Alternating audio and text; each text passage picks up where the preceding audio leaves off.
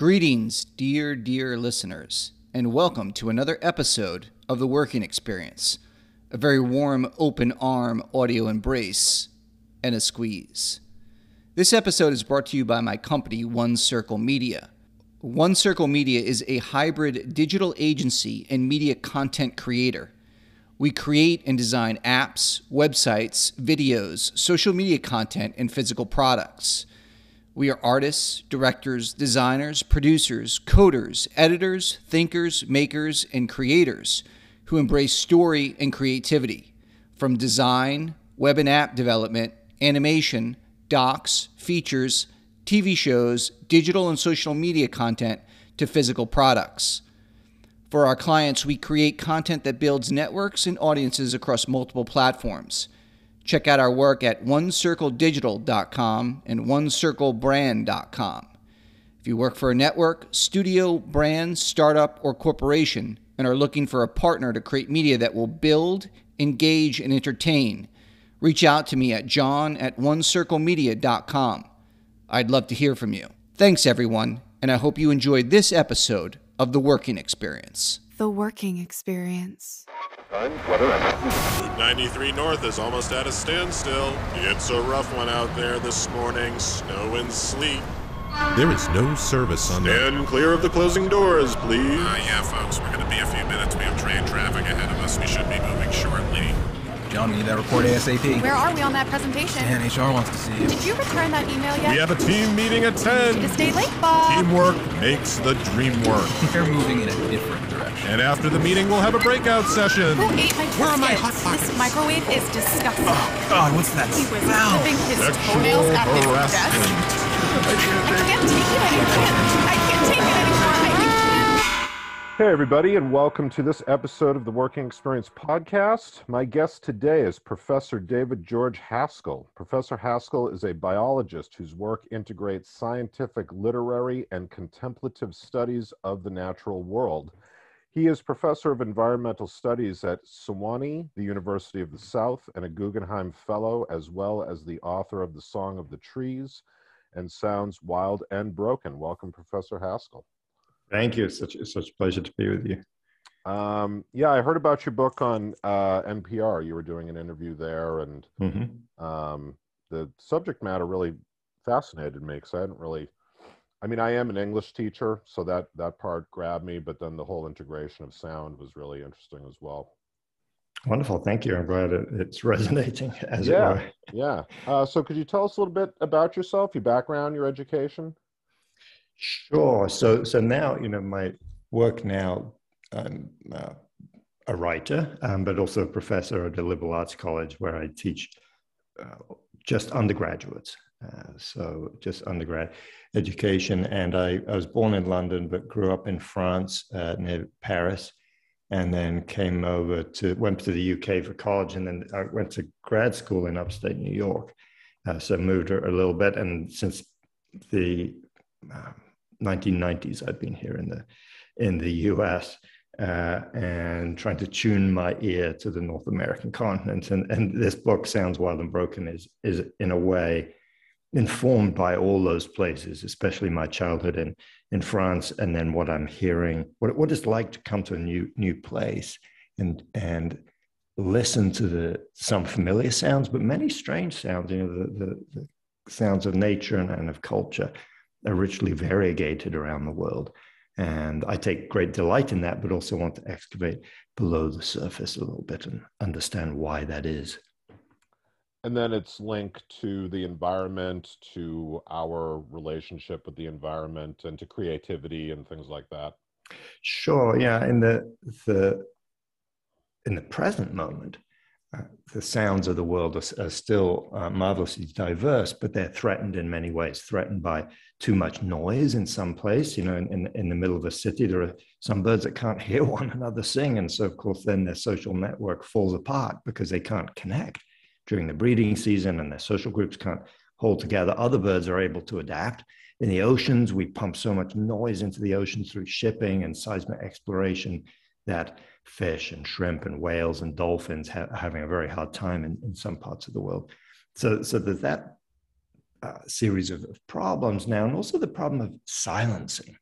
when a rainforest is, is clear cut or a prairie is turned into corn, the sonic diversity of, that, of those environments declines. And that matters both because it's a loss of beauty and diversity in the present moment, but also that sonic diversity is, uh, if we look back into deep time, is part of what is the generative power of evolution. So sound connects creatures to one another.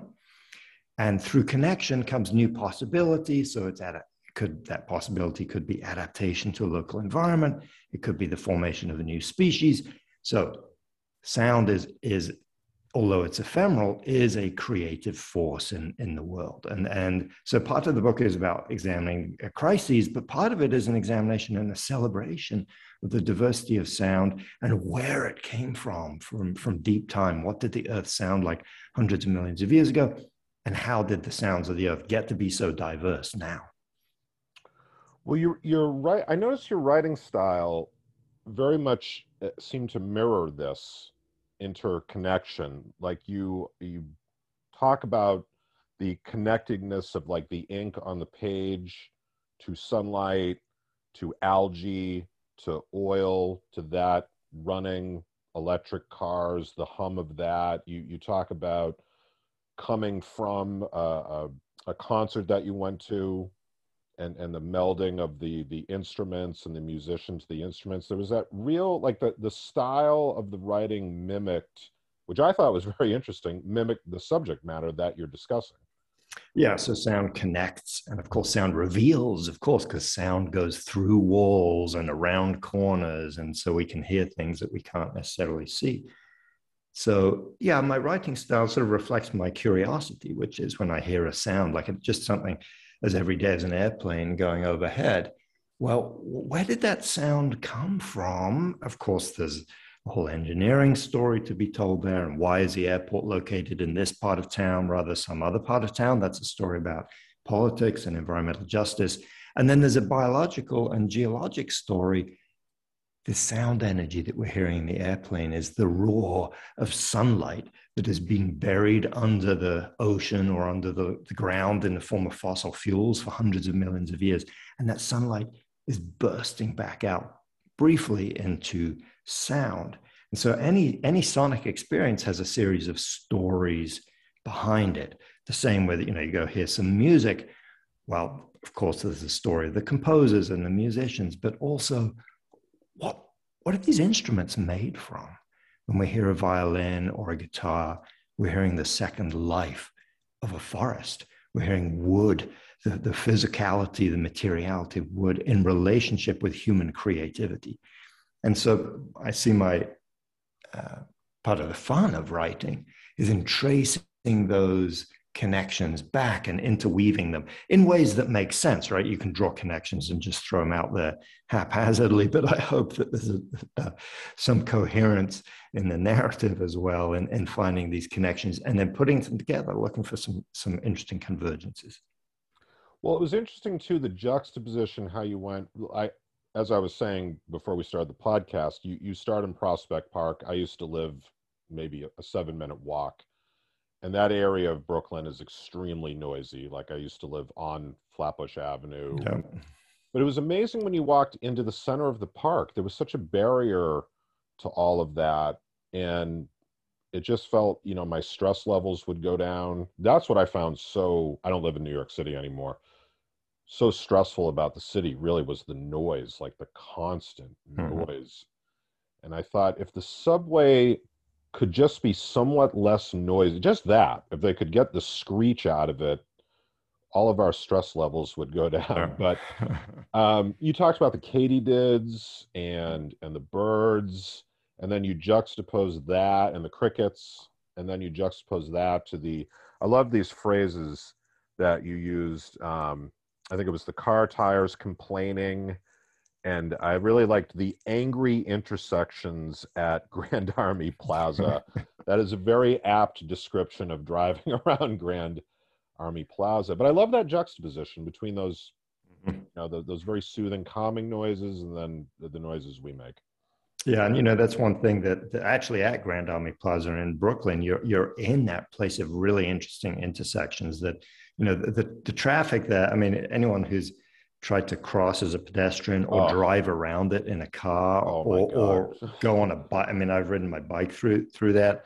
You know, it's terrifying because people Yeah. are by necessity. If you want to get from A to B, you have to cross four other lanes of, of traffic really rapidly. And so everyone is, I mean, guaranteed you spend a couple of minutes there, you're hearing people honking their horns at Mm. each other, partly out of anger, but also just out of a survival instinct of, I, you know, I don't want to be crushed by some truck speeding down the, the opposite lane.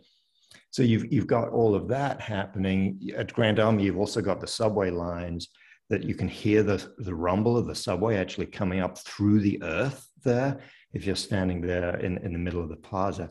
And then you're right next door to Prospect Park, which is, of course, a, a large park and, and a park where that is on the the flight path for LaGuardia Airport. So if uh, you know the it's one of if you look at the flight maps for LaGuardia, they the side of Prospect Park is one of the things that pilots can use visually to line up for landing at LaGuardia. So sometimes every 90 seconds you got a plane coming overhead.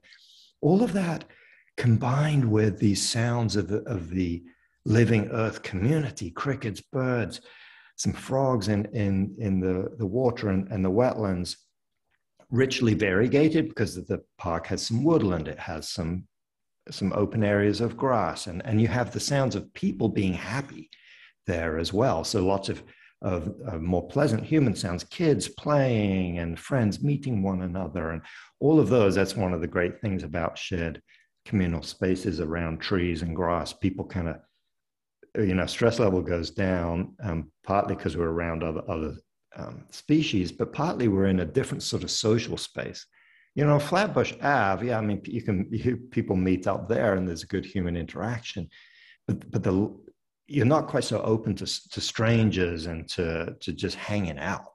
Uh, there's always this level of adrenaline and alertness there, and that's one of the challenge for the human body. Now we are we evolved, of course, over hundreds of thousands of years in environments that were not so full of engine noise and so, one of the questions in the city is how do we thrive amid these new sounds? And how do we, for city managers now, how do we deal with the injustices that were imposed? You know, some, some parts of the city have got way more noise than others. And that was you know, deliberately planned. Some roads and highways were put through, especially minority and low income neighborhoods, as a deliberate policy to, to break up these so-called ghettos uh, to allow white suburbanites to get in and out of the city quicker.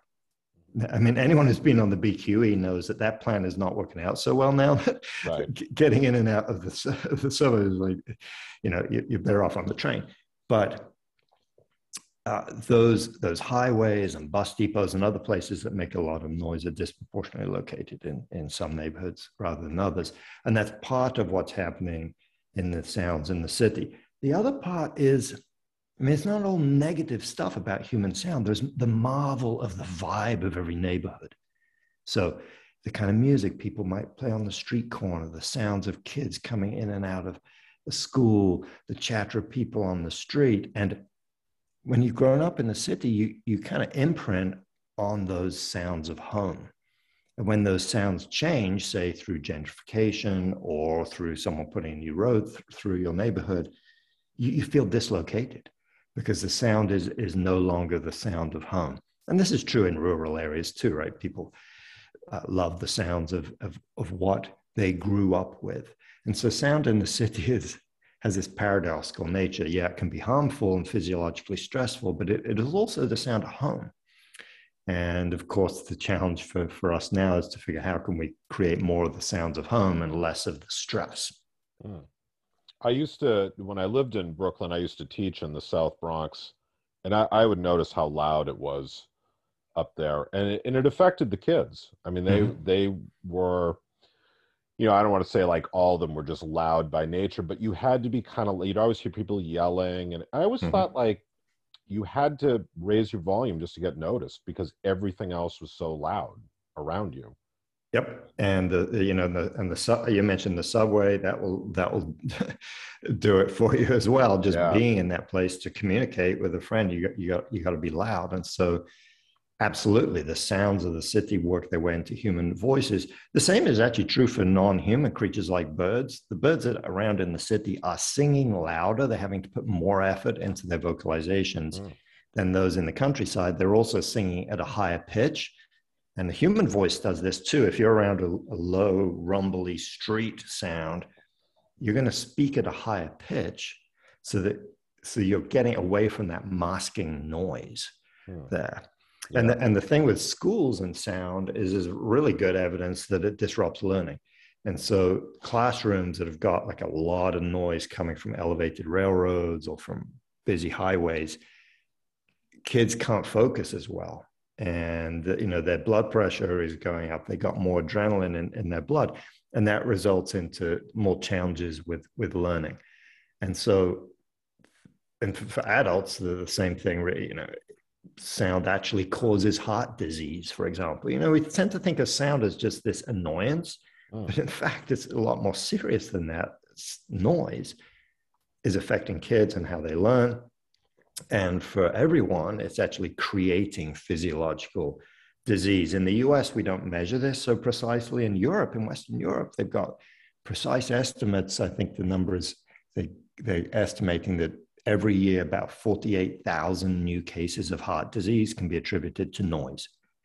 And of course, they do that partly statistically by pulling out all the other factors that contribute to heart disease. But noise is, is and one in six people, I think, has, has chronically disrupted sleep and attention because of noise in, in, in Europe. So it, it has, it's not just an annoyance, it has real physiological effects. Oh yeah, uh, absolutely. And the, the nature of those effects, it's even if you're accustomed to the noise, like let's say you've lived for 30 years pretty close to an airport and you're used to the sounds of airplanes coming over. But if, the, if physiologists hook you up to some sensors overnight, the, even when you're asleep and an airplane comes over, they, sh- they can show that your heart rate and your blood pressure is actually going to go up because you're getting stressed out just kind of subconsciously in your sleep, Hmm. even though you're used to, to the noise. And of course, for people who aren't so used to it, the effect is is more severe. So yeah, noise is a uh, is a challenge uh, for for human physiology. The good thing about airports is that these days is that um, airplanes are way less noisy than they used to be because the engines are way way more efficient. Oh, Unfortunately, sort of counteracting that is there's a, a lot more air traffic than there used to be, like back Right. in the 1960s, say. yeah. So you know, we we we improve on on one side and then we get worse on the other, which is often the the story with technological change. the human. Um, the same is true of cars, right? So cars are quieter than they used to be, but there are a lot more of them. Yeah, yeah. So, how did you come to this particular area of study, sound, and how it affects human beings and the environment and so forth? Well, it, through a couple of several avenues, actually. One is my fa- long-term fascination with evolution and with deep time. I studied that in grad school, even as an undergrad. I was always interested in kind of the backstory, like where did birds come from, or what does this fossil tell us about the the rocks in this area, or how old is the land that I'm standing on? Is it is it just a city built on sand that was washed up here in the last ice age, or am I standing on rocks that are like two billion years old? Those kind of things, to me, it's like getting to know the neighborhood, the family. You, you understand your, your place in the world a little. I, for a long time, have thought that a missing part of, of that evolutionary study is the story of the senses, like, and, and with sound in particular. When did communicative voices on this earth first start? And it turns out it was pretty late. I mean, creatures had sophisticated eyes and and ears and claws and all sorts of other uh, body parts long before they started making any sounds like mating calls or warning cries. And, and, and we know this from looking at the structure of the, their bodies in the fossil record, sound making devices like little ridges on the wings of insects, or the syrinx, which is a structure in the chest of birds. All of these give us evidence about when birds, for example, first started to sing. So understanding that the story of sound in deep time is, is particularly interesting. And then in the present moment, thinking about how, uh, in, in grad school, I studied the sounds of, of birds and how they'd evolved and adapted to place. And I've wondered for a long time, how do, where do humans fit into all of this? So we got some, some great stories and theories about the evolution of sound in insects and birds and fish and whales. Human music is, and language is often thought of as kind of separate and really different. And, and of course, in, in a way, it is. It's, it's unique and particularly instrumental music. There's no other species that uses tools to make sound making devices the way we do. But in other ways, what we do as vocal and musical creatures fits into a larger story of, of the music of the world, if, if you like. And I think music is has a particular form within humans, but then also that particular form is rooted in means of vocal expression that are present in our primate cousins, that are present particularly in birds and insects and other vocal beings. So trying to figure out where do humans fit with the rest of, of life is something that I explore through sound in this book. My previous books which are about forests and trees, that question also underlies those is that how are we connected to the lives of trees, both in the city, but also way out in the forest, like in the Amazon rainforest. And, and more and more, I, I really believe that, you know, we, we humans belong on this planet. We're not aliens dropped out of some other place. No, we belong here. We're, we're literally blood kin to the rest of life in a Darwinian sense. I look at an oak tree or a bird, they're my cousins. Uh, not as a metaphor, but actually, if you trace our family trees back, you'll get, you know, hundreds of millions of years ago, you will get to a species and maybe even an individual that is our great, great, great, great, great grandparent. So, in a way, this is asking, this, these are stories about the nature of our family.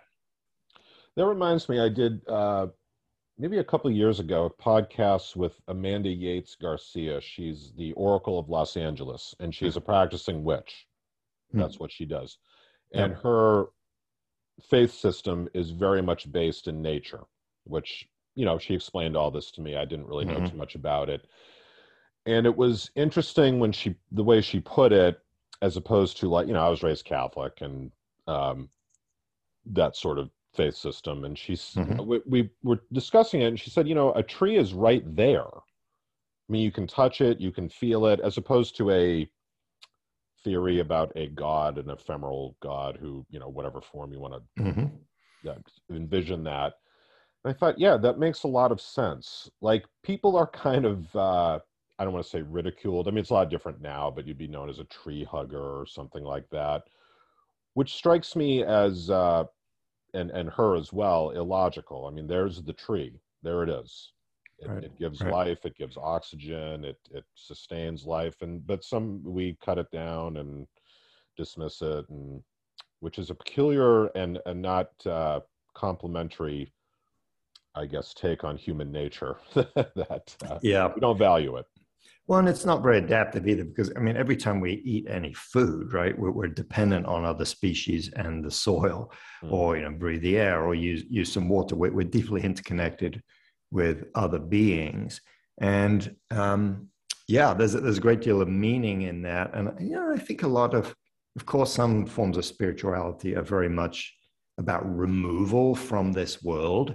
Yes. Um, but others, including in some of the like main, even like mainstream Christianity, Judaism, uh, certainly Buddhism, th- there are strands of those traditions that are actually really deeply connected to the other creatures on this planet. Um, you know, Francis of Assisi, you know, Sister Moon, Brother Wolf, and the, the whole notion of like creation is that while humans are actually co-created with other beings on this planet, uh, in in a way that puts us in intimate relationship with, with, with, these others. Now, of course, there are other elements of those traditions that are very much all about domination and, and separation. Yeah. Um, but in our present moment, I mean, there's no question that we're in a, a time of extinction and of, and of crisis, climate crisis, of course, but also just the loss of sensory diversity in the world, which is uh, the you know one aspect of, of the crisis that, that I've written about in, in this particular book. If we're not listening to the world, how can we hope to be good neighbors? How can we hope to be good kin? How can we f- hope to find good, both ethical but also technological solutions to the problems that we're in? And you know, I believe that hum- um, humans are really smart, and we have the capacity for incredible empathy, also for unspeakable violence and and cruelty. So we have this, this dual nature, but we have the ability to solve a lot of these, these problems, but we can only do it if we're actually paying attention. And paying attention means a lot of things, but it, part of what that means is actually listening to the, to the world. And so it's disturbing to me, say, you can get a degree in biology still and not know how to identify a single sound of any of the birds in the neighborhood in which you live will not be able to identify a single tree or know some of its story and, and its character. And there's less of that now, but certainly when I was an undergrad, uh, you know, 30, 35 years ago, it was like, it was all about just ideas and papers and textbooks and cutting stuff up in the lab and doing experiments indoors. No attention whatsoever to the particularities of the world around us. And I think these, the, the world of ideas and of papers and of textbooks is not in conflict with knowing something about the world of the senses of the everyday. These things should feed one another. And, and certainly as a teacher, I use that opportunity all the time because honestly, in the classroom, ideas only get you so far. Actually, sticking your hand in the soil or listening to the sounds of trucks and learning something about the nature of the world through that, that, that connects to students in a way that just abstracted, dry ideas often do not. Yeah, I I mean a lot of disciplines seem to I mean you you can study, you know, urban blight and all of that and never actually go to the South Bronx or you know the inner city or whatever and you, you may know theory like i remember going to grad school and getting my master's degree in education. Some of it was very theory driven and it's like okay well, have you been in a classroom with a bunch of 11th graders who are not particularly interested in anything you're talking about? Mm-hmm. Don't really like, now you got a different challenge on your hands. So this kind of, this got to uh, a question that I'd had. Um, one was, you know, why focus on sound? And, and you talked about it being generative and the interconnection between sound and creativity. And then my next question was the impact on people and you say like the drowning out of the sounds of the natural world make our world much more bland and we are increasingly disconnected from sensory storied relationship to life's community. So could you could you expand on that? Because it sounds like you were you were getting to that danger of that disconnection. Yeah i mean we, when we i mean there's two things that are happening there. One is as we turn our attention more and more inward towards only the voices of the human species, we uh, lose the source of information that we need in order to make good, good decisions. Uh, we also lose a source of wonder and, and of joy because tuning in, say, to the vibe of the seasons or when we travel, hearing, oh, wow, that you know, the birds in this area sound totally different than the ones back home. And that's part of the richness the variegated richness of the world. And if we're not actually paying attention, we're, we're losing out on a huge amount of, of, of wonder and of hope and of renewed energy. I mean, when I'm hearing that, say, this time of year, it's uh, in the springtime and early summer, hearing birds coming back from, you know, they've been in the Amazon rainforest or down in the Caribbean. And for me to realize that they're there in the trees, even in the middle of the city, moving on through on the way up to, to Canada just gives me this great jolt of energy. I feel connected into something much, much bigger than me. Uh, so by not paying attention, we lose out on all of that. And then the other part of the, the what's happening is that as we convert habitats uh, and make them more homogeneous, as we remove natural habitat from, from some parts of the world, uh, the, the diversity of the world, not just of sound, but the visual diversity, genetic diversity, the aromatic chemical diversity of the world plummets. And so the world is indeed blander and flatter, which means that the world is, is then less resilient and creative. it's also, I mean, some of these, these say with chemical diversity, we're losing potential new drugs and things that could be- directly benefit humans. So that there's a human aspect to, to this as well. But the, the larger issue is over the decades, say the decades that I've been alive, the, the number of coral reefs that have disappeared, the clearing of, of rainforests, the conversion of prairies into other habitats has just continued on and on.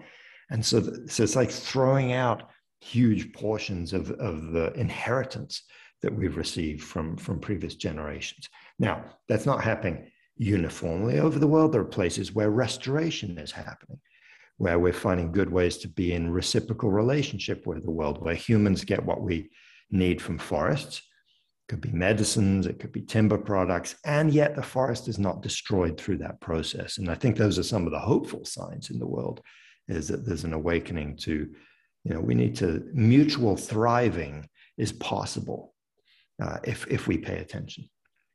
Do you think there's a an effect on like human beings' sense of creativity, of being creative, as is being diminished as we lose these sounds and this connectedness? Well, we can look to the to the past for an answer to that. If you if you look at the the great artists uh, and other forms of innovators, technological innovators, intellectual innovators, often their work emerges from those kinds of interconnections. Some of the most obvious ones, you know, being inspired by the sounds of nature or by the the, the view out into some uh, majestic vista or into some very some sort of marvel of the everyday, like looking at a, a, little bit of pond scum under a microscope and seeing all those hundreds of beautiful little single-celled creatures swimming around. So it doesn't need to be the you know the great view of the Rocky Mountains. It could be just some some grime scraped out of a out of a gutter, which I think is in a way even more marvelous that there's beauty and diversity in those places that we often think of as, as degraded and lacking in beauty. Uh, so the, yes, those kind of connections do feed human creativity. Um, uh, but that's not the only source of creativity. Humans need to connect with one another, of course. And, and I think we've got a better understanding of that within the human community of life. Like when you say you learn a new language or you go visit a museum and, and see some, some artworks from a, from a different culture, or you, you learn about a different way of thinking about something because you've, you've, under, you've listened to a news story or read a magazine story about someone outside or a culture outside of your everyday circle and frame of reference, that can lead to new ideas. Uh, and innovation is often not necessarily about a de novo, completely new idea. It's about putting two or three things together that nobody has put together before. So we understand that we can do that within the human community of life.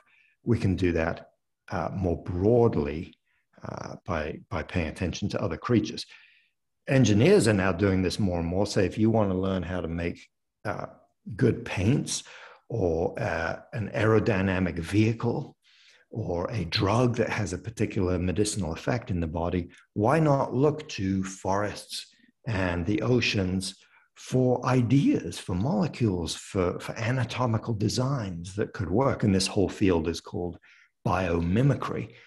And I think of it as using the, the the kind of free market of ideas that's happened for the last 4 billion years on this planet, which is what evolution is, right? Species and genes and in, individuals experimenting, finding new ways to do things. There's been a lot of innovation and a lot of discovery about how to make it work. Why not tap into some of that, some of that wisdom, some of those great ideas as we're trying to move our own, uh, our own thoughts and our own societies forward? You know, it, it just occurred to me you can go on YouTube, Spotify, and find umpteen like eight hours of rainforest sounds, or Mhm. eight hours of the ocean, or you know, to sleep and to meditate. So it seems like people are really craving these things, and, and maybe they're not making the connection that, or maybe they are. I don't know. They live in a city and it's very Mhm. stressful, and they need they need that, and they, I don't know if they would term it like that. I, oh, I just like to fall asleep to rainforest sounds, but there's a real need for that. There is. We have a hunger for for soothing sensory connection. I mean, our, our senses evolved in basically in, in a savanna-like environment. some trees, some grasses, maybe a little bit of, of water around. Certainly not a lot of unpredictable and uncontrolled sound, uh, unless you know lightning storm is passing over. And so we're tuned to, to those kinds of frequencies and those kinds of rhythms. And indeed, we find them helpful to us. And what's interesting, though, and I don't think there's enough known about this, is that different people have different proclivities. So for some people, it's the sound of, say, falling rain, which is kind of like a white noise sound. And part of the deal there is in listening to that, you're covering up some of the, the, the uncontrolled, unpredictable sounds like cars honking on the street outside or car alarms going off, things like that. But there's also kind of a rhythmicity in there that's this, and, a, and a, a set of frequencies that are appealing. Others, I, I mean, I actually find that, you know, the sounds of choruses of birds and of frogs are really relaxing to listen to, partly because of my own experience. I've done a lot of listening in, in the woods to those creatures. So it's, it's carrying me back to a memory in my own life of being in the in those spaces. But uh, I think for others, say if you don't have those experiences of like what bird sound means for you, some of these these other sounds like rainfall or the the gust of wind in pine trees, those kinds of sounds, whether they're the actual sound or some kind of digital analog of them, for example, like, like a synthetic white noise, is essentially recreating that same experience, carrying us back to that to what it means to be a human really which is to be embedded into those kinds of sounds. Few people want to like chill out and relax to like the sounds of i don't know like um uh, you know an interstate highway or a busy right. intersection right yeah i mean you know those sounds for musicians those can be a great source of cool ideas and energy but in general yeah. that's not what you want to sleep to right yeah but there's this real craving for that. Well, I, it brings me to to films as well. Uh, Walter Murch is a he was a sound engineer on Apocalypse Now, and he's done a lot of that work. And he he has a great book with Michael Ondaatje about the English Patient, the writing of it, and then making the film, and how sound and, and a lot of people don't pay any attention to mm-hmm. it. Sound has such an impact, more so than lighting or camera work or anything like that. And it's one of the most, I, I, worked in the film industry for about five years. And it's one of those things where it's like, uh, waiting on sound data. Sound, it, your lighting can be bad, your sound cannot. And mm-hmm. The the sounds that the editor chooses to put in and where they're placed and certain cues that you're supposed to emotional cues most people couldn't identify that but if it doesn't work they came out of a movie they might say like, eh, i just didn't really like it and they couldn't really tell you why. Mm-hmm. A lot of times it's the sound. Yeah, I mean, sound is is sets the emotional texture for things, uh, and also as part of the the narrative, the narrative energy. And indeed, I mean, some some movies I find I really like the ones that uh, use a lot of ambient sound mm. uh, rather than just okay, we're going to pump music that's pretty obvious what's going on. Okay, here's the dramatic music, here's the right. suspenseful music. You know that, that has its place, mm-hmm. uh, but but the sounds of like a door creaking or of somebody walking slowly on gravel, you know, so evocative. Phone ringing. Whenever there's yep. like a phone ring, it's jarring. Yeah, yeah, and particularly you know when it's recorded in very high quality and then played back in in a movie theater, right? The, all the other sounds are dampened down I mean, you know, all that carpet and velvet on the walls and stuff is there to damp down the sound so that we're the only thing arriving is what's on that soundtrack. So it's in a way, it's a very pure experience of sound, which is why it's so, you know, in a movie theater in particular,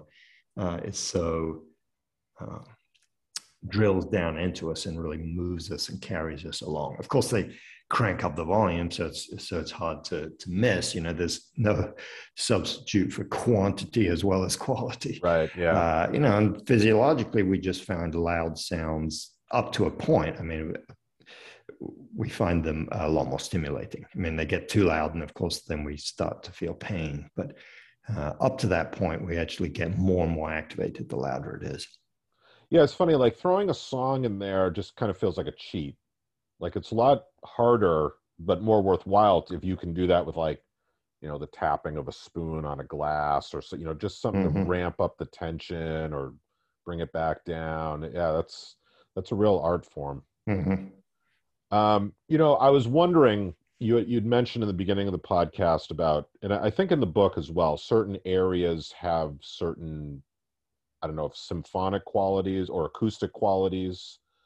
Uh, I did a podcast with this guy Anton Newcombe, and he he's uh, has had a band for a long time, the Brian Jonestown Massacre. They've been around since the '90s.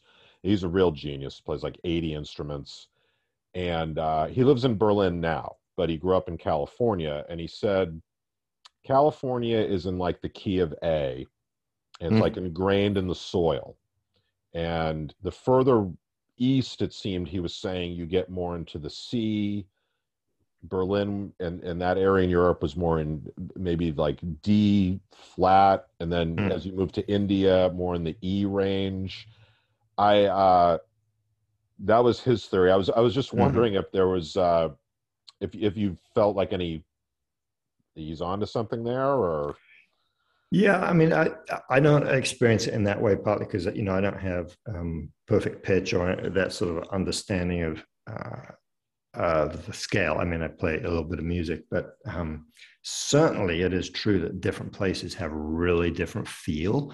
And for people who are really musically oriented, that would be expressed in in the form of of key signatures um, and of, of and also just relationships within the within the scale, like sort of minors or fifths and other, other kinds of chords.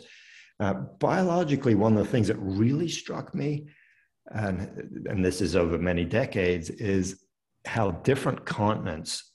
There are things on different continents that sound similar, like the crickets, for example. Little field crickets sound very similar in Western Europe, North America, Australia. Whereas other things like the birds and the frogs are totally radically different. I mean, if you just listen like to five minutes of a of a of a forest in North America compared to five minutes of a forest in Australia, you know you're in totally different places. Why is that? Partly it's because the sounds are adapting to the to the local conditions. Uh, so the vegetation is different in each place, and sound transmits differently. Uh, so some frequencies are attenuated and some are not, and so the birds adapt to that through through um, through evolution, but also through their through their behavior moment by moment. But the other thing is that we're hearing the legacy of deep time. Most of the songbirds in North America, for example, are descendants of two waves of immigration that came from Asia tens of millions of years ago. Before they were in Asia, they were in Australia. So we are essentially hearing a subset of Australian birds here in the Americas that have arrived here and then diversified in their own way. And they have their own kind of vibe, their own sound. You go to Australia, you hear much wider range of different species that have taken their own path. And so it's like you're hearing plate tectonics and the ancient legacies of, of groups of animals moving from one continent to another when you're listening to different places. So yeah, Berlin and and and um, California and Brisbane, Australia, you know, sound very different, partly because of the, the different cultural human things that are going on in each place, but also because of these these stories that date back quite literally tens of millions of, of years. Another example of that is you know, a lot of the southern continents, South America, Africa, Australia, New Zealand, were all part of one big supercontinent, Gondwana land. And a lot of the animals are shared among those continents because the Gondwana land broke up into those southern continents. North America and Europe were part of Laurasia, which was a northern supercontinent. And so we share some similarities there. And so as the, the continents split up and drift from one another and, and join and clash, they carry with them animals. And those animals carry within their genes the instructions for making songs. So that's why the sounds of each continent sound so so different. So there's a real history to the sound. Absolutely. And often that history is older than the rocks that you're standing on. So uh, in Queensland, Australia, for example, a lot of the soil on the coast there is pretty young. It's only a few tens of thousands of years old. It came there through erosion and through some ice age action. And and and yet the birds there, they're like their history goes back tens of millions of years. Hmm. You know, I remember uh, when I was in college, I did a semester in Australia, and I'd I'd never i'd probably seen pictures of a cockatoo, but I'd never actually you Mhm. know, seen one. They're you know beautiful, all white and the yellow plumage, and they are the loudest birds.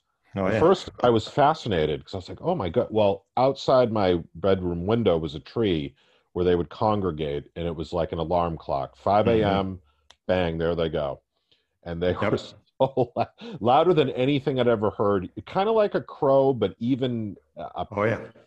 that was more yeah i will never forget that and i will never forget the birds this wasn't a sound thing but i would cut across this field to go to school these little birds would dive bomb at me they Mhm. would keep doing it and they would go a circle and i would tell i'd be like "A- am i imagining this like it was the strangest sensation never had anything like that happen in america but Mhm. yeah Oh yeah, no, Australian birds are, are uh, legendary for how loud they are. I mean, it's not just the cockatoos, myna birds, uh, lorikeets, or others. Partly because it's the, of the vegetation there. There's a lot of nectar producing, fruit producing trees in a way that's not true on other continents, which provokes a lot of kind of competition and sort of social angst uh, that really ramps up the level, the volume level of the birds there. And Tim Low, who's a, a biologist in Australia, has, has written extensively about this in um, in his books, understanding why Australia sounds so different from other places and and people from other continents. I mean, there are stories of people coming, say, from the UK and Western Europe, who basically cannot stand the, the sounds of the birds there and have to, to leave because the soundscape is so different and alien for them. When I visited, I've taken just great delight in it because wow, this is just it's, it's so different from anywhere else, and it's such a marvelous expression of the energies of the world. And Australians then who go live, say, in Western Europe, sometimes will play CDs of Australian birds just to make themselves feel at home a little bit because the bird song in Western Europe is just is not the same as in Australia. So again, we carry within us this uh, internal acoustic compass that orients us back to home. Do you feel um just kind of uh wrap us up, do do you feel that is there any growing awareness and and anything to be done about it about this diminishing uh, sensory in general, but I, I sound in particular um uh dimin- well i guess it's di- I, I know you have a phrase for it um that this is being taken away and and we are not benefiting from that. And i mean is there any kind of awareness or, or anything to do about it? Yeah, there is there is a lot more awareness. I mean, say with ocean noise, which is one of the big crises we face, there are a lot more people aware of that, and you know, ocean conservation groups and others are, are, are working with the shipping industry. There are technological solutions, different forms of ship paint and design of propellers that that are moving us forward in that way. And in the terrestrial realm, yeah, people are. I mean, particularly with the new emphasis on attending to environmental injustice in cities, there's a there's a lot more awareness of that now in city planning. And noise pollution goes hand in hand with other forms of pollution like particulate air pollution. So, so in solving one problem, you're actually solving multiple ones. Of course, we got lots of challenges, but yeah, that, I mean, I think there's, there is a lot of awareness. And a lot of the solution at, at the local level has to involve understanding the particular challenges and problems of each community you know the issue in new york city is different from what's happening in miami or uh, in johannesburg right? And so that's another reason why we need to listen listen to one another in the human community but also beyond that so that we can develop solutions that are appropriate to place not just exported from one spot and then try and imposed all, all around the world. So i think that the practice of listening in every day can be really, I mean, it can be joyful, can be fun, but it can also serve as a source of, of information and a kind of rooted wisdom about what are the best, best paths forward. now when you do your research do you work with these different environmental groups and so forth or do, do you uh, give them information or how does that work Some, I mean, it, it really depends where and what the context is. So, uh, when I was uh, in the Amazon, this was before COVID, uh, met with a number of indigenous leaders there to understand their perspective on their relationship to the forest and what's happening with the um, with forest protections there. Um, and so, trying to um, you know, my role there is not so much to to provide information, is to listen. So that as I'm telling these stories as as a writer, I'm I'm actually, to the best of my ability, re- reflecting how people uh, are relating to their environment actually on the ground. Uh, and my hope for the books is that they then catalyze ways of, of um, ways of thinking that are helpful to people as, as they move forward in their own in their own local environments. And yeah, I mean, I, have worked with nonprofits, sort of an, an, advisory role about land conservation, about other sorts of environmental uh, connections, and then um, I think for all of us, it's important actually to financially to be supporting these groups. Uh, you know, decades ago there was this tradition where people would talk quite a bit about tithing, right? How much of my income should I give back to the community? And and I think that's an important part of we. You know, we all have different means, and some years are leaner than others. Uh, but of the income that's coming in, some of that has to flow back out. And that's why, for example, for my books, I always give a, uh, a, a, make a commitment to donate a portion of, of any proceeds back out to, to groups that are working on the ground to deal with these issues. For example, in New York City, the organization We Act for Environmental Justice, which is based in West Harlem but has a much wider scope and influence than just in West Harlem, is doing amazing work there, and I, you know, try and support them through through contributions as well as mentioning their work very briefly as in in, in this book that is about um, about noise in many different forms, not just in, in one part of New York. Okay. Well, as my final final wrap up, could you just tell, and I'm I know you've articulated this already, but what do you love most about your work? Uh, the opportunity to first excavate really fascinating stories and try and put those strands together and then to share them with others, hopefully in ways that are, that are inspiring. And I do that. That's part of what I enjoy about being a, a teacher is to share those stories with students and then to see how they take those stories and do things that I could never, never dream of, you know, continually impressed by how creative my students are. And then as a writer, it's more indirect. You, you know, you write and you put the book out there and you hope it reaches people, but you don't have that immediate feedback of the classroom, which in some ways is a good thing. You don't get to see people snoozing off in the back row, but also you know. Yes, I've had that experience. Yeah. Oh yeah. Oh yeah. Well, they need their sleep. yeah, they do. They do.